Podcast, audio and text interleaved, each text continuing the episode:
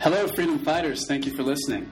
This audio interview is brought to you by Open World Magazine, the ultimate guide for pursuing a life of adventure and passion and setting up a location independent business that can support your dream lifestyle. Go check us out at openworldmag.com.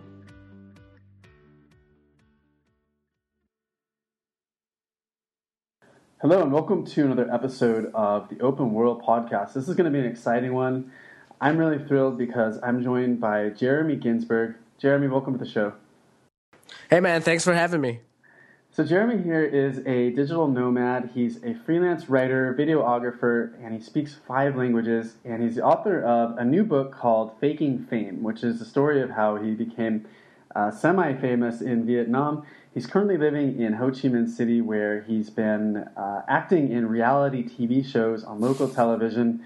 He's been in Ho Chi Minh City for two and a half years and uh, just kind of arrived, you know, with, uh, I don't know, how much did you have in your pocket when you arrived?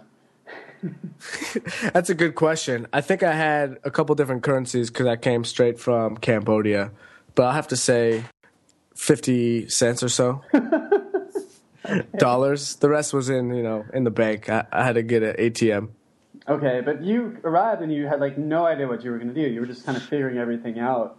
And uh, what did you do? I mean, tell me. That's right. So, so when I first came, it was to originally teach English. Okay. After graduating university, I wanted to travel the world, and teaching English was the best option uh, that I could find to do that. And so when I first landed, I had this idea in the back of my mind that you know, I always wanted to get into entertainment, and I always felt like traveling could allow me to express myself and chase some passions that I might not have time for in the United States. So in the back of my head, I always wanted to perform and learn the language and get up on stage and be on TV. And all of that kind of came together as I started just chipping away at it. And then eventually, I stopped teaching English to freelance on the side, and that gave me more time to focus on the things that I enjoy and pursue interesting endeavors as well. Okay, so you kind of started out, you had really no idea where your life was going to take, what direction your life was going to take, because you're from Minneapolis, right? And um, I think you said you studied economics, right? So you went from economics to teaching to writing to acting. We just, just kind of like, I just want to like see what's out there waiting for me and just kind of like throw stuff against the wall and see what sticks. What was your, take me back to, to when you just kind of like decided to leave the U.S.?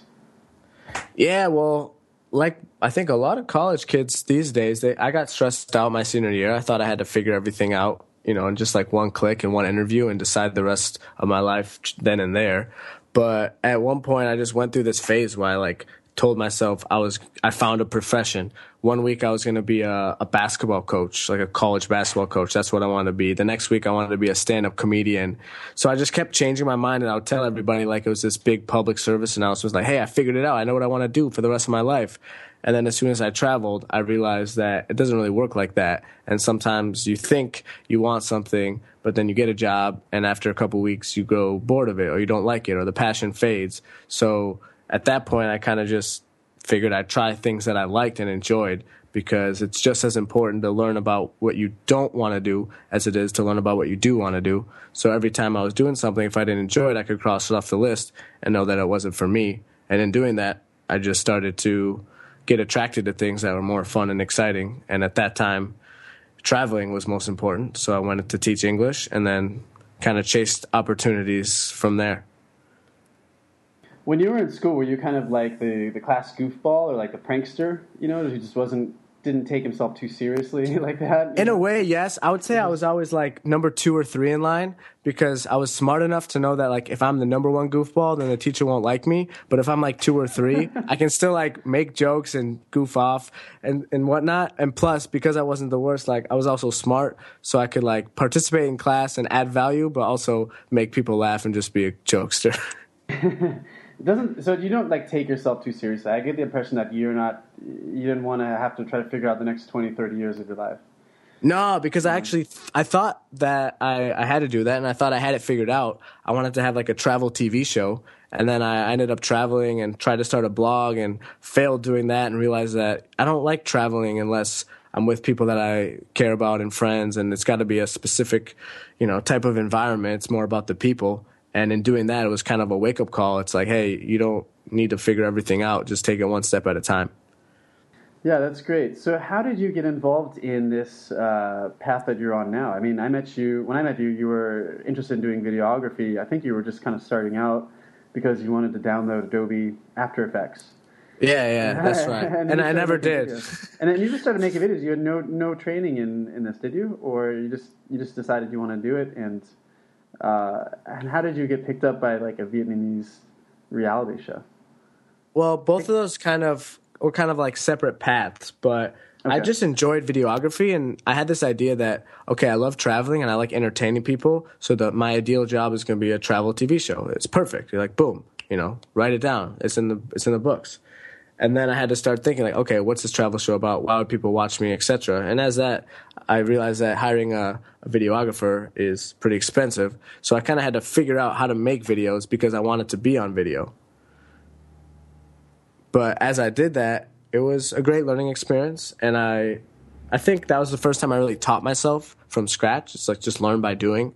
And once you get that confidence, you realize that it applies to anywhere in your life. If you can just learn how to learn, then it's probably the best skill you can have.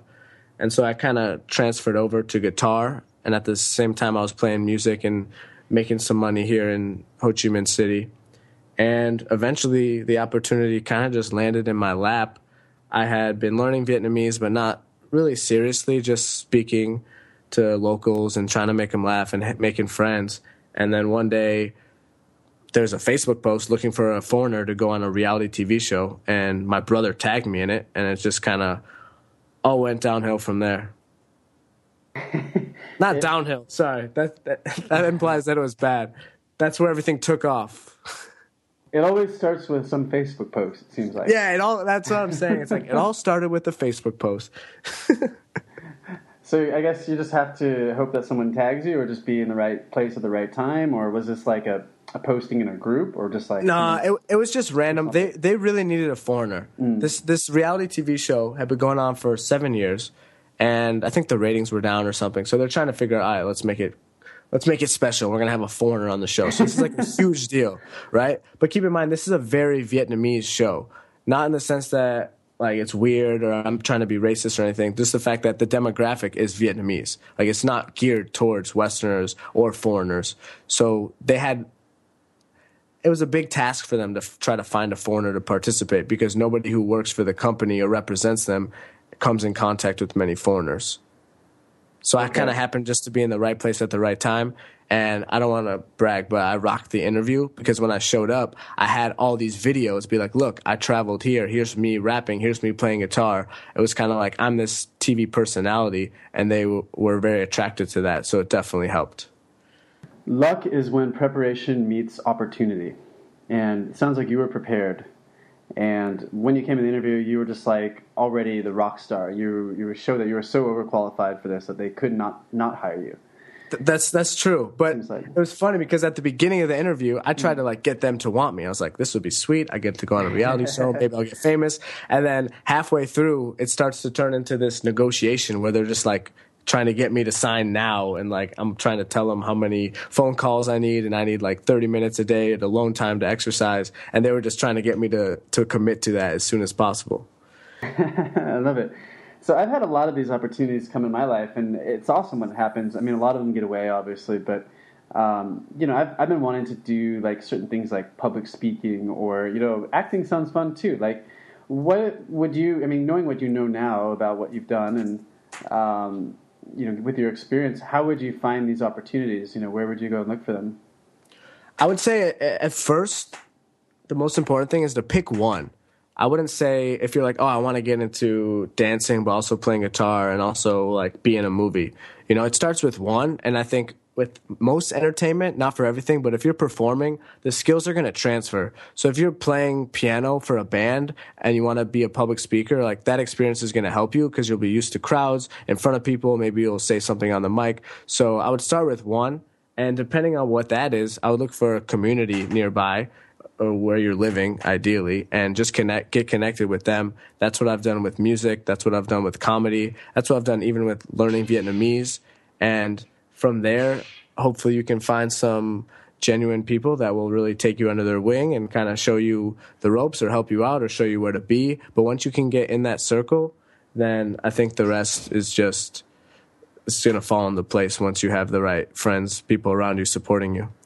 So a good place to start is looking in like uh, meetup groups or Facebook groups and just kind of going out and meeting people. Yeah, I mean, I guess it really depends. If I'm trying to dance, though, I would show up Thursday night salsa night at the bar down the street. You know, it's like you just show up there because, like, like you said, luck is preparation meets opportunity. You're not going to become a great salsa dancer watching YouTube videos for your entire life. Maybe it'll help you a little bit, but eventually you just got to put yourself in the right place, meet the right people. Maybe you just find this girl, she swings you around and teaches you something. Next thing you know, she introduces you to your friends. Next thing you know, you have a group of salsa dancers as friends. So if it's for comedy, like you go to the stand up comedy nights. If you're trying to be a musician, go to the open jams. I mean, unless it's something, even if it's online, you can still find a community and start to participate and find uh, people who are doing that already. Okay, Jeremy, I did learn how to do capoeira from YouTube videos, uh, so I want to dispute your claim there. But I, well, I don't know how. Only YouTube videos? Did you ever go? Did, have you ever practiced though? Um, I mean, I've been to Brazil, but I, I, didn't take any capoeira classes when I was there. But uh, I, I, studied the YouTube videos and kind of just learned a little bit that way. Uh, but I, I, don't know how good I am. I wouldn't say that I'm a professional. right. I mean, and my point is, I'm sure you got a lot better doing that. But if you only do that, then you're not even going to be used to dancing. And what's the what's the point if you can of learning how to dance if you don't actually go out and dance? You know. So I'm saying it's good to practice right. outside the classroom, but mm-hmm. for you, you got to be in the real world. You know, dancing with people. Otherwise, unless your goal is to just be a good dancer and make videos.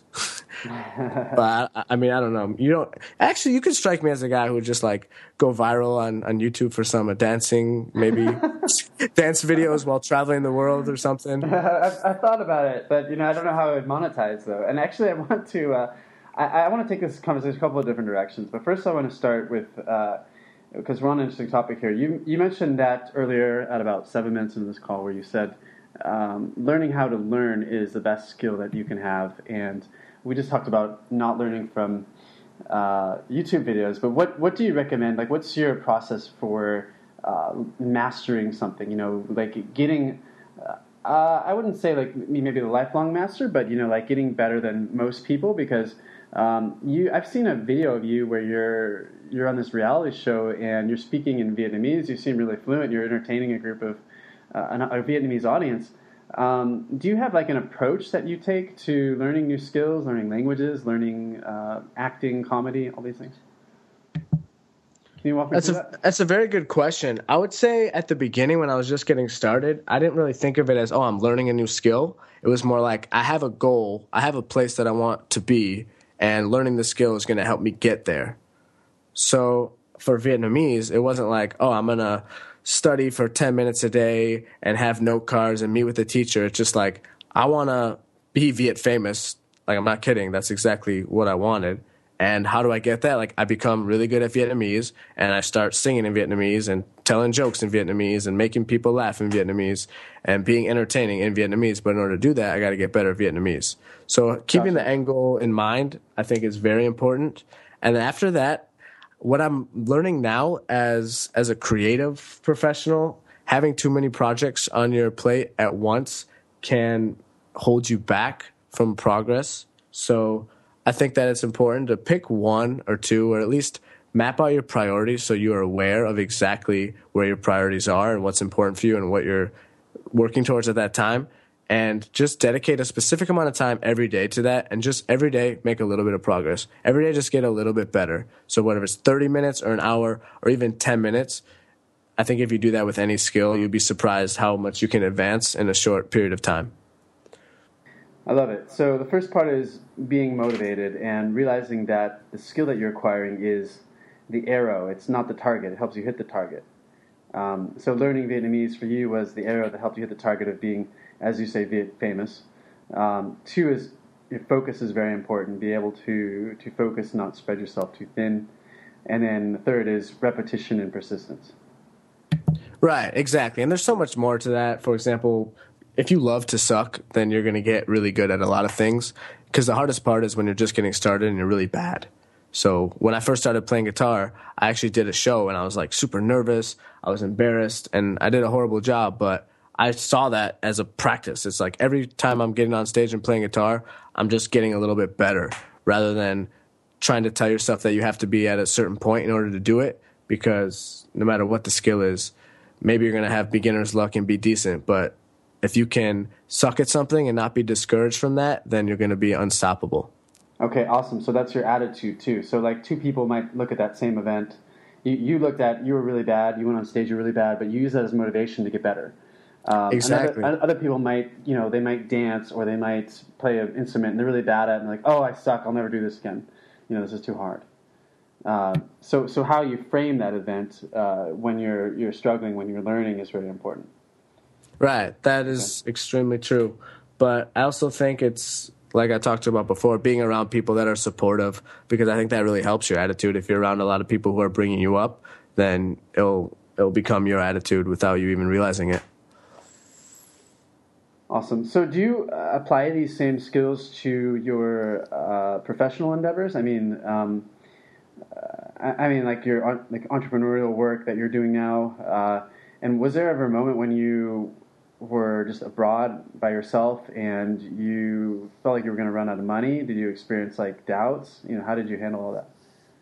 Well, I definitely was scared of, of spending up all my money a lot, and that was probably like the first problem to get over because that money can always be a stressor. But I live a pretty frugal lifestyle. So at some point, I, I cut back to like seven hundred dollars a month here. I wasn't drinking. I wasn't really going out. When I was going out, I was performing. So it's really easy just to cut my costs. And then I kind of just kept track of it and gave myself, you know, just a number. Whereas like if it goes below this, then I'm gonna go back home. But I wasn't even really thinking about that, to be honest. It was more just like, I got to make this work, had a good attitude. Um, and also had a backup plan. If I had to, I could have teach taught English. See, I definitely shouldn't be teaching because I can't even speak English. so that was my backup plan. If worst mm. came, worst case scenario, I could always go back and teach English and make money and at least survive here in Vietnam. Was that but, pretty easy to do in Vietnam to, to pick up English teaching gigs? Yeah, yeah, and I actually I just met a guy who runs a program um, helping people come here to to learn English. He was telling me how there's such a huge market and like people don't realize how easy it is and how great the life is here in Vietnam for an English teacher. Yeah, um, so tell me about that. Tell me a little bit more. I mean, were, were you able to to save money and I mean live comfortably? Yeah, you don't get paid as much as if you were in Japan or China or Korea, but the cost of living here is so cheap. You can make about 20 bucks an hour and you can get by easily on a thousand. You know, I was getting by on 700. If I were to like share a room with a friend, I could have probably done 500 or 400 if I really needed to. And so at one point I was paying my, my bills, I think with $8 a week. I picked up private lessons for 40 bucks an hour and I was teaching $8 a eight sorry eight hours a week, and that covered my entire monthly cost, and it gave me time to focus on other projects and try to make some other side money. What was your rent like in those days? Uh, two hundred and twenty dollars. It's not as cheap as Chiang Mai. Chiang Mai, I think, is the cheapest place in Southeast Asia to live, but it's a big city, so it's it's got a lot of things. And had I been in Chiang Mai, this TV opportunity would never fallen into my lap. So I'm pretty happy with where I ended up, but it was kind of luck of the draw. But if you're thinking about teaching English, definitely don't overlook not even just Saigon, Ho Chi Minh City in the south, but also Hanoi in the north of Vietnam. Yeah, I know Chiang Mai. Um, it's like forty five hundred baht, you know, for your own place, and that's like one hundred and twenty five dollars or something ridiculous. Uh, it's it's really cheap. People don't even realize how cheap it is out here, and um, just having the opportunities out here. Like I don't think you know you probably wouldn't have the same opportunity to be on a reality show if you were in the U.S. Um, but just being in Saigon, I mean, you're, you're, you're a foreigner basically, so you have a much better opportunity there uh, by leaving, right? Yeah, definitely. But I also think, at least for me, it was like once I traveled, I felt like I had no excuses not to follow my dreams and not to do everything that I wanted to do. But in the US, I had all these friends that wanted to do things that I wasn't really into. I had, you know, family and other commitments. I had all these different things that I kind of had become a part of my life just based on the environment I grew up in. So once I moved abroad, it was kind of like, all right, I'm starting from scratch. Like now I got to really be selective and figure out what I want. Yeah, that's a great point you brought there. So it's it's all contextual. Like you are in the society back home where you're looking at what your friends are doing with their lives, and it's really nothing. You know, they go to a job and they they burn their money afterwards on Friday night, um, and you realize that wasn't for you. And um, I know Malcolm Gladwell makes this point in the book uh, David and Goliath, where uh, you know, like poor countries, like in Colombia, um, you know, uh, places like this, uh, Central America uh, everyone's like really happy, even though they, they don't have a lot of money. And he says the reason is why is because we measure ourselves based on how well everybody else is doing. You know, so if if you're in a poor country and everybody else is poor, uh, you don't feel bad about it. You know, you, you feel like, oh, this is normal, this is natural. You know, I'll just be happy. But if you know, it, we we're really influenced by uh, the people that we surround ourselves by, our society, by our culture, and it seems like uh, when you traveled, you were able to kind of break free of that, I guess, mediocrity, would you say? Or just. Uh, yeah, I guess to bring it full circle, when I was hmm. trying to figure it out after college, like, what do I want to do? At the time, I just figured, okay, I haven't met anybody who has the job that I want. So, what's the solution to that? Just meet as many people as possible. Try to seek out interesting people that are doing interesting things, things that are outside of the box. I never met an astronaut, which would have been awesome. But I just started traveling and meeting new people, and every time I met them, I try to think, okay, could I do that? Does he enjoy this? Does she enjoy that job? Could I see myself doing that? And then that eventually led me to meeting entrepreneurs, which made me realize that I wanted to emulate that lifestyle and be able to work online and travel and also own my own business. But still, I still think I'm going to change my mind probably within the next year and probably again within the next five years. So I'm not really set on anything. Yeah, I know for me it was great because when I broke free from you know my circle of friends back home and you know all the things that I felt were holding me back, um, then I kind of replaced it with newer and better things. You know, like I met a lot of interesting people when I traveled, and I feel like now there's this kind of this community online. You know, when I go through my Facebook newsfeed and I, I see somebody's in like Sri Lanka or Venice or Milan or someplace like this, you know, and or somebody just did a TED talk or you know somebody's meeting with President Obama, or, you know something like all these really inspiring things, and it's like I feel like it's holding me up to a new level than where I was by far, you know, like five six years ago. Definitely, and it's something that we like to call it positive peer pressure. It's like other people are traveling or building something big and important or working hard, and it just makes you want to do the same. Yeah, and it's it's a total 180 from where I was before. Right. I think it's Jim Rohn. You're the average of the five people you surround yourself with. And I think that's very true. Yeah, I think it's great. Being part of this community is uh, has done a lot of really cool things for me and for everyone. I'm, I'm really excited to see where it goes. Um, so you mentioned uh, you have on your on your site it says that you have four income streams now. Are you are you able to um, have you been making a good living for yourself doing these uh, TV shows, or you know, how are you supporting yourself now? Yeah, well, I make money playing music. Okay, that's one, and then I have um, a Vietnamese TV show. I'm a I'm the host and the teacher. It's a children's show, and that pays a little bit, not much, but I do it. And between those two, it p- covers rent and then some.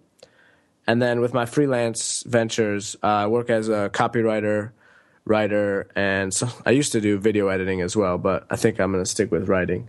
And so between um, contracts there, I freelance a couple skills, and that is what makes me most of my money now. But there's a while I was just playing guitar and making money off of music here in Vietnam because it's you don't need that much what have you learned about uh, marketing yourself? I know that you you do a lot of branding, and um, how do you get yourself out there and get clients for these gigs? I think one thing is starting out by doing it for free. And it's not like, hey, I got a client, and as soon as he's about to pay me money, I'm like, hey, hey, actually, this is free. But I'm talking about if you're gonna be, if you want to be an editor, it's like start asking your friends and editing their stuff. Go on Medium and just start commenting on people and giving them grammar suggestions and start editing. You know, and then people will see you as an editor and let your work speak towards you, speak for you, and also just putting yourself out there, being vocal about it. You'd be surprised, like for example, if your Skype ha- handle is, hey, do you need an editor? Go to this link. Put it at your Instagram feed, tweet about it, Facebook, little things like that. If you have an existing network of people um, who are looking for this service, then little things like that have worked for me. But there's also Upwork. There's so many websites out there, competitions, you know, networking. There's plenty of routes you can go. But again, I would say the best thing to do is just dedicate 30 minutes a day, an hour a day, and every day just make progress. Okay, cool. Anything else? Anything else you want to offer? um, I mean, I wouldn't say I'm an expert on finding finding clients. I happen to position myself in a city where there's a lot of people that were looking for these things, a lot of business owners, a lot of entrepreneurs, people that are hiring. So just within my network, it was great. So if you can surround yourself with people that are looking for people to hire, then that's always a good sign. But also, I think just test it out. If you just talk to people and look for things that people need, you can kind of find ways to add value. And when you can do that, people will compensate you for it. But it's also important to make sure that you understand business to a sense that you are aware that whether or not you want to do is going to make the business money. If it's something like illustration, for example, it may be fun for you, it's cool, but unless you have a vision of how it's going to help this business make more money, then it's going to be difficult to find a ton of clients. That's been my experience. Okay, cool. So just find ways to add value and uh, start doing your first few gigs for free. And uh, once you have something that people are interested in, then you can start to, to charge for it uh, accordingly. Right, but let me rephrase. You don't need to start for free. If people are going to pay you now, I would do it. But be willing to, to start for free. Test the market. See if there's a demand for it first. Okay, cool. And um, I had another guy on this podcast, uh, Grant Worley. I'm sure you probably know him. Um, he mentioned a site, sohelpful.me, uh, where you can people can schedule a call to, I guess, get schedule a free consultation call, and you just basically give them value, and you can just say, hey, you know, um, do you have any questions about this? Just you can schedule a time with me here and I know there's one that I use called uh, Clarity.fm, and that, that's a great way to kind of just start doing uh, consulting or uh, just to start putting yourself out there. And you can do it for free at first, and then uh, see what kind of opportunities come from that. Right, that's true. Yeah, I think those those those sites sound great. I actually haven't used them, but okay. it's perfect way to test the market. But I would also say like don't be afraid to just like get yourself out there and say, hey, I'm the SEO expert or like, hey, now I'm a graphic designer. It's like people aren't going to be tracking you thinking like, oh, I thought Jeremy was a musician. Now he's saying he's a graphic designer. Just like, don't be afraid to change your mind and be vocal about it because you never know who needs what. Okay, awesome. And there's there's so many different groups out there and places where you can put yourself and platforms where you can promote yourself. I think so um, you know, there's there's definitely no limit. So once once you get yourself out there, then you just kind of let the opportunities come. It seems like. Exactly. Yeah, yeah, yeah. Okay, awesome. So, um, what's what's next for you? Tell me a little bit about your book and uh, where you're going from here. Your book is Faking Fame, right? That that's the title I'm going with right now. okay. the original title was going to be "Fuck Being Famous," but I actually lost a lot of sleep over this. I really think it's a cool title, and I think it's catchy, and I think like Buy Your Own Island. If you guys haven't read that, you got to pick that up. But fuck, fuck being famous. It's just like it rolls off the tongue. It's memorable. But I was just thinking to myself, do I really want to have a book with the F word in it? Like my grandma's gonna ask me, "Oh, you're writing a book? What's it called?" Am I gonna like proudly hold it to her face and just show her the cover, and she'll be like, "What is that?" So basically, I decided to change the name so it's called Faking Fame, and it's a memoir about me going on this reality TV show, spending 25 days without English or being with a native speaker, and then my journey to Viet fame, as I call it. I wouldn't say I was like celebrity A list status, but I was in a couple TV shows. Some of them went more viral than others. You know, a certain level of fame, and this book is a story about that and my journey to Vietnam and kind of realizing that being famous wasn't exactly as fun and fulfilling as I thought it would be. When does the book come out? That's a good question. I've actually I've actually been battling with some headaches. Um, I get tension headaches and occasionally some migraines. So the past, I'm big on putting on self deadlines. I think it helps you push forward. But recently, I've been pretty sick, so I've just been taking it one day at a time, getting back to exercise, eating healthy. You know, the lesson learned here is health is number one. It doesn't matter what you're doing, how you're trying to do it. If you're not healthy, you're not going to get anywhere. So I'll probably hope to get the book out by this summer, but you'll have to stay tuned for that. I'm sorry. I'm being real here. okay, well, if I go to your website, um, jeremyginsburg.com, I see an offer to uh, to get a free early copy. Is that right? Yeah, yeah. Everybody will get it get it for free if they're on my email list, and they'll know exactly when it's out. And so if if um, if you're that uh, anxious and you really want to know, Danny, you can sign up. Otherwise, I'll, I'll, I'll, just shoot you a message when it's live. Otherwise, hopefully, you'll know when it's live because I'll be tweeting and, and writing about it everywhere, so you'll know. I'm curious to know what your experience has been like. I want to hear these stories uh, doing stand up comedy and just like about your lifestyle in Vietnam. Um, I mean, you've been there two and a half years, right? That's correct.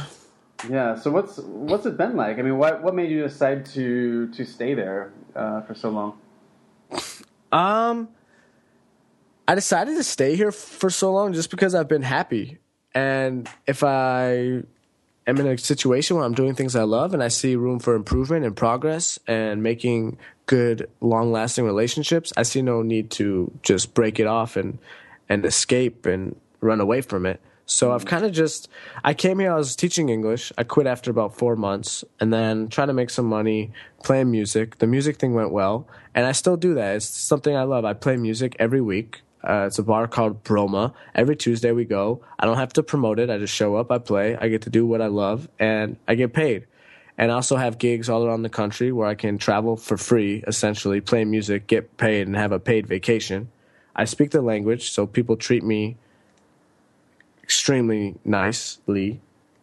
I don't even. My English is so bad because I've been speaking Vietnamese, but I, I, speak I speak Vietnamese better than ninety nine percent of the pe- white people, who, foreigners who live here. So I'm treated treated well. I can make people laugh. I can do comedy. I do things that I love, and I've got a great group of friends around me. So that's kind of what has kept me here.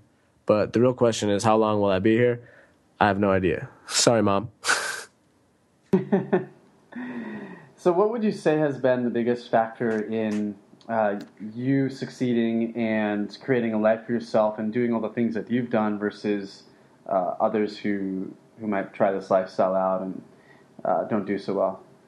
I think is not overthinking things and not being afraid of failure.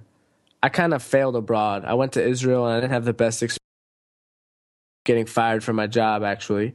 But after that, it it was tough. You know, it hit me hard. But then I realized it's like, okay, so what? Like, am I gonna just like quit forever and just find a job and not chase what I'm passionate about? And I've realized no. It's like if you fall off the horse, just get right back up there. And once you develop that mentality and don't really care about what people think of you, it becomes much easier to go after new things. And you already love to suck because you've listened to this podcast. So at that point, it's just like go for it and don't be afraid of what's going to happen. I'm just going to let that sink in there for a moment. in, in, a weird way? I just want to. It was profound, man. I just wanted to to let it let it sink into my my being. Uh, okay. no, I'm just kidding. I hope I'm not going against your morals or anything. no, no, not at all. Not at all. Um, well, awesome, man. Uh, we kind of rocked through this. Um, is there anything that uh, you want to tell people that I haven't asked? Something that I should ask you about that I haven't? I know it's kind of late uh, for us both tonight. Um, no, I think I think you got it all. I mean, people can find more at my website, but um, I think if I had one last word, I'd rather empower people. I don't want to give a random plug for me or anything. You know, I'm not that cool. Um, I'm, I'm drawing a blank here, but uh, I, have gone through all the questions I wanted to ask. Uh, so awesome. Let me let me think. I, there was something on the tip of my mind, but I, I wanted to ask you, but I, I just it slipped away. That's all right. I mean, we can we can talk about happiness because I, I- think what, what you were talking about with Malcolm Gladwell that was really interesting because I Yeah. observed cultures. My my nickname, self proclaimed nickname, is the culture chameleon. So I'm really good at blending in and doing the customs and learning the language. So that was my original idea for a TV show, The Culture Chameleon. I go around the world, living in crazy places, working strange. And I've lived in, in Ghana, West Africa, which is a very poor country. On these Vietnamese TV shows, I've gone and lived in very remote areas where these people have literally a small house and that's it, not access to much. And these people are so happy. And it makes me really think like, what do these people have that the Western world is missing? So, Jeremy, before we kind of sign off, I mean, is there anything that um, we haven't covered on this interview that you feel like we should talk about that I should ask you about? Um, I don't think anything about me in particular. But back to your point about Malcolm Gladwell's quote or whatever saying that you just compare yourself to who you're with. So happy people are around other happy people, and it doesn't really matter what material possessions they have and etc. I've definitely that resonated with me because no matter where I've traveled to, I found that a lot of people in poor places are still happy and day to day life. They're excited and they smile, and maybe they don't have as many electronics and gadgets, or they have a lack of water, electricity, and they don't have cars or nice things, but they're able to live a happy, peaceful, simple life. And I think that's one thing that I didn't grow up with. I always felt like I needed more fans, more fame, more money in order to be happy. But one thing I started doing is asking myself, will I be unhappy if I don't get this? Anytime I feel the need to do something or desire to have something. And most of the time, you'll find that the answer is no. You don't really need that much to be happy. I think it's more of a skill that you work on. So that's interesting. Maybe I'll have to just read read the rest of the book and see if all the answers are there. So, so basically, it's about you don't have to achieve to be happy. You can happily achieve. That's that's well put. You just summed up what I said in a long time s- short sentence. So I think I'm quoting Tony Robbins there, so I can't take credit right. for that one. even better, you memorized his quote. Like Yeah, well, he because I had an old uh, audio CD. It's really funny. I was I was going to be a roommate to this guy. Uh, I ended up not taking the, the room, but he gave me. He had all these free like all these Tony Robbins uh, tapes because he was working with Tony Robbins, and he gave them to me. And I remember listening to that, and he said that um, you know he was talking with one guy who makes half a million dollars a year, but he's like an investment banker, and uh, he thinks he's not successful because he has to make one million dollars a year you know, so he hasn't reached that yet. And he said, "This is crazy thinking," you know. Um, and he says that you know you're you're successful at something if you uh, give your best effort and you learn something from it, then you're successful. There's no standard for failure if you do that that way. And it it was basically just like a lesson in um, how you frame things and how you can joyfully take action without fear of failure, um, without the need to be dependent on the outcome, and just realize that you know I'm just having fun. I'm just going to give it my best effort. I can laugh at myself, and um, I'm still going to gain something from this. Either I'm going to succeed or I'm going to learn something really important. yeah, man, it's a great attitude to adapt. And it sounds like that's that's kind of your philosophy in life too. I try. I try to keep up. I don't have my own island yet, but we'll see. Well, there was a guy. There's a guy in the Caribbean who uh, built an island out of trash. You know, so that's another possibility. Is, is that wanna- what your is that what your book's about? no, it's not. It's, the, it's, the island hack. it's it's about if you if you can't afford to buy your own island yet, there is actually a floating island off the coast of Mexico, um, out of found objects that a guy had built. So it just goes to show you that you know if you're creative, you don't have to have uh, a lot of money to make your dream come true. That's true. So. That's I- sad. Though. I hope more islands like that don't don't develop over time. Well, no, no, no. It's, it's actually it's quite interesting. It's I'm uh, I'm I'm drawing a blank on the name here. I'm trying to see if I can Google Well, it. but- is it like a real island? Like he built it from recycled trash, or it's just so much trash that it came together and it's big enough that people are calling it an island? no, no. It's it's actually like an artistic. Um, it's Oh, it's okay. Joy Island, uh, J O Y X E E Island. I just googled that, and um, it's made out of 150,000 recycled bottles. And uh, he kind of built like a, a settlement on there, or like like a house. I believe. Uh, so so anyway, it's not on my book, but I, I interviewed another guy in this podcast. Um, he wrote a book called How to Live for Free, and he was the one who introduced me to uh, the guy who actually built his own island. Uh, this place, Joysxee Island. So anyway, I digress a lot, but. but I mean, that's awesome though. He built Yeah. that's that's cool. Anything is possible. exactly. Well, thank you so much, Jeremy, for being on this uh, podcast. Can't wait to listen to the. I can't wait to read the book, and uh, thank you, man. Thanks for having me. I appreciate it. So, if someone wants to check out more from you, where should they go? They could check out my website, jeremyginsburg.com, G I N S B U R G. There's no E. So they can see what I'm up to there. I got videos and blog posts coming out, and of course, the book. Okay, cool. And send us some links to uh, some of your videos and stuff. You have some some pretty funny stuff here. Of course, yeah. Is it cool to put some of those in the show notes? Yeah, absolutely. Let's do it. All right. Yeah, yeah. If you guys want to see some of the Vietnamese reality TV shows I was on, but I'll tell you right now, there's no English, so it'll be hard to understand, but I'll post some, sure. Well, thank you for inspiring the rest of us and uh, sharing what you've learned with us. Really appreciate it. Thanks, man. You too. You're an inspiration to me and many others and people building islands and buying islands worldwide. So thanks for doing what you're doing as well. All right. Thanks, Jeremy.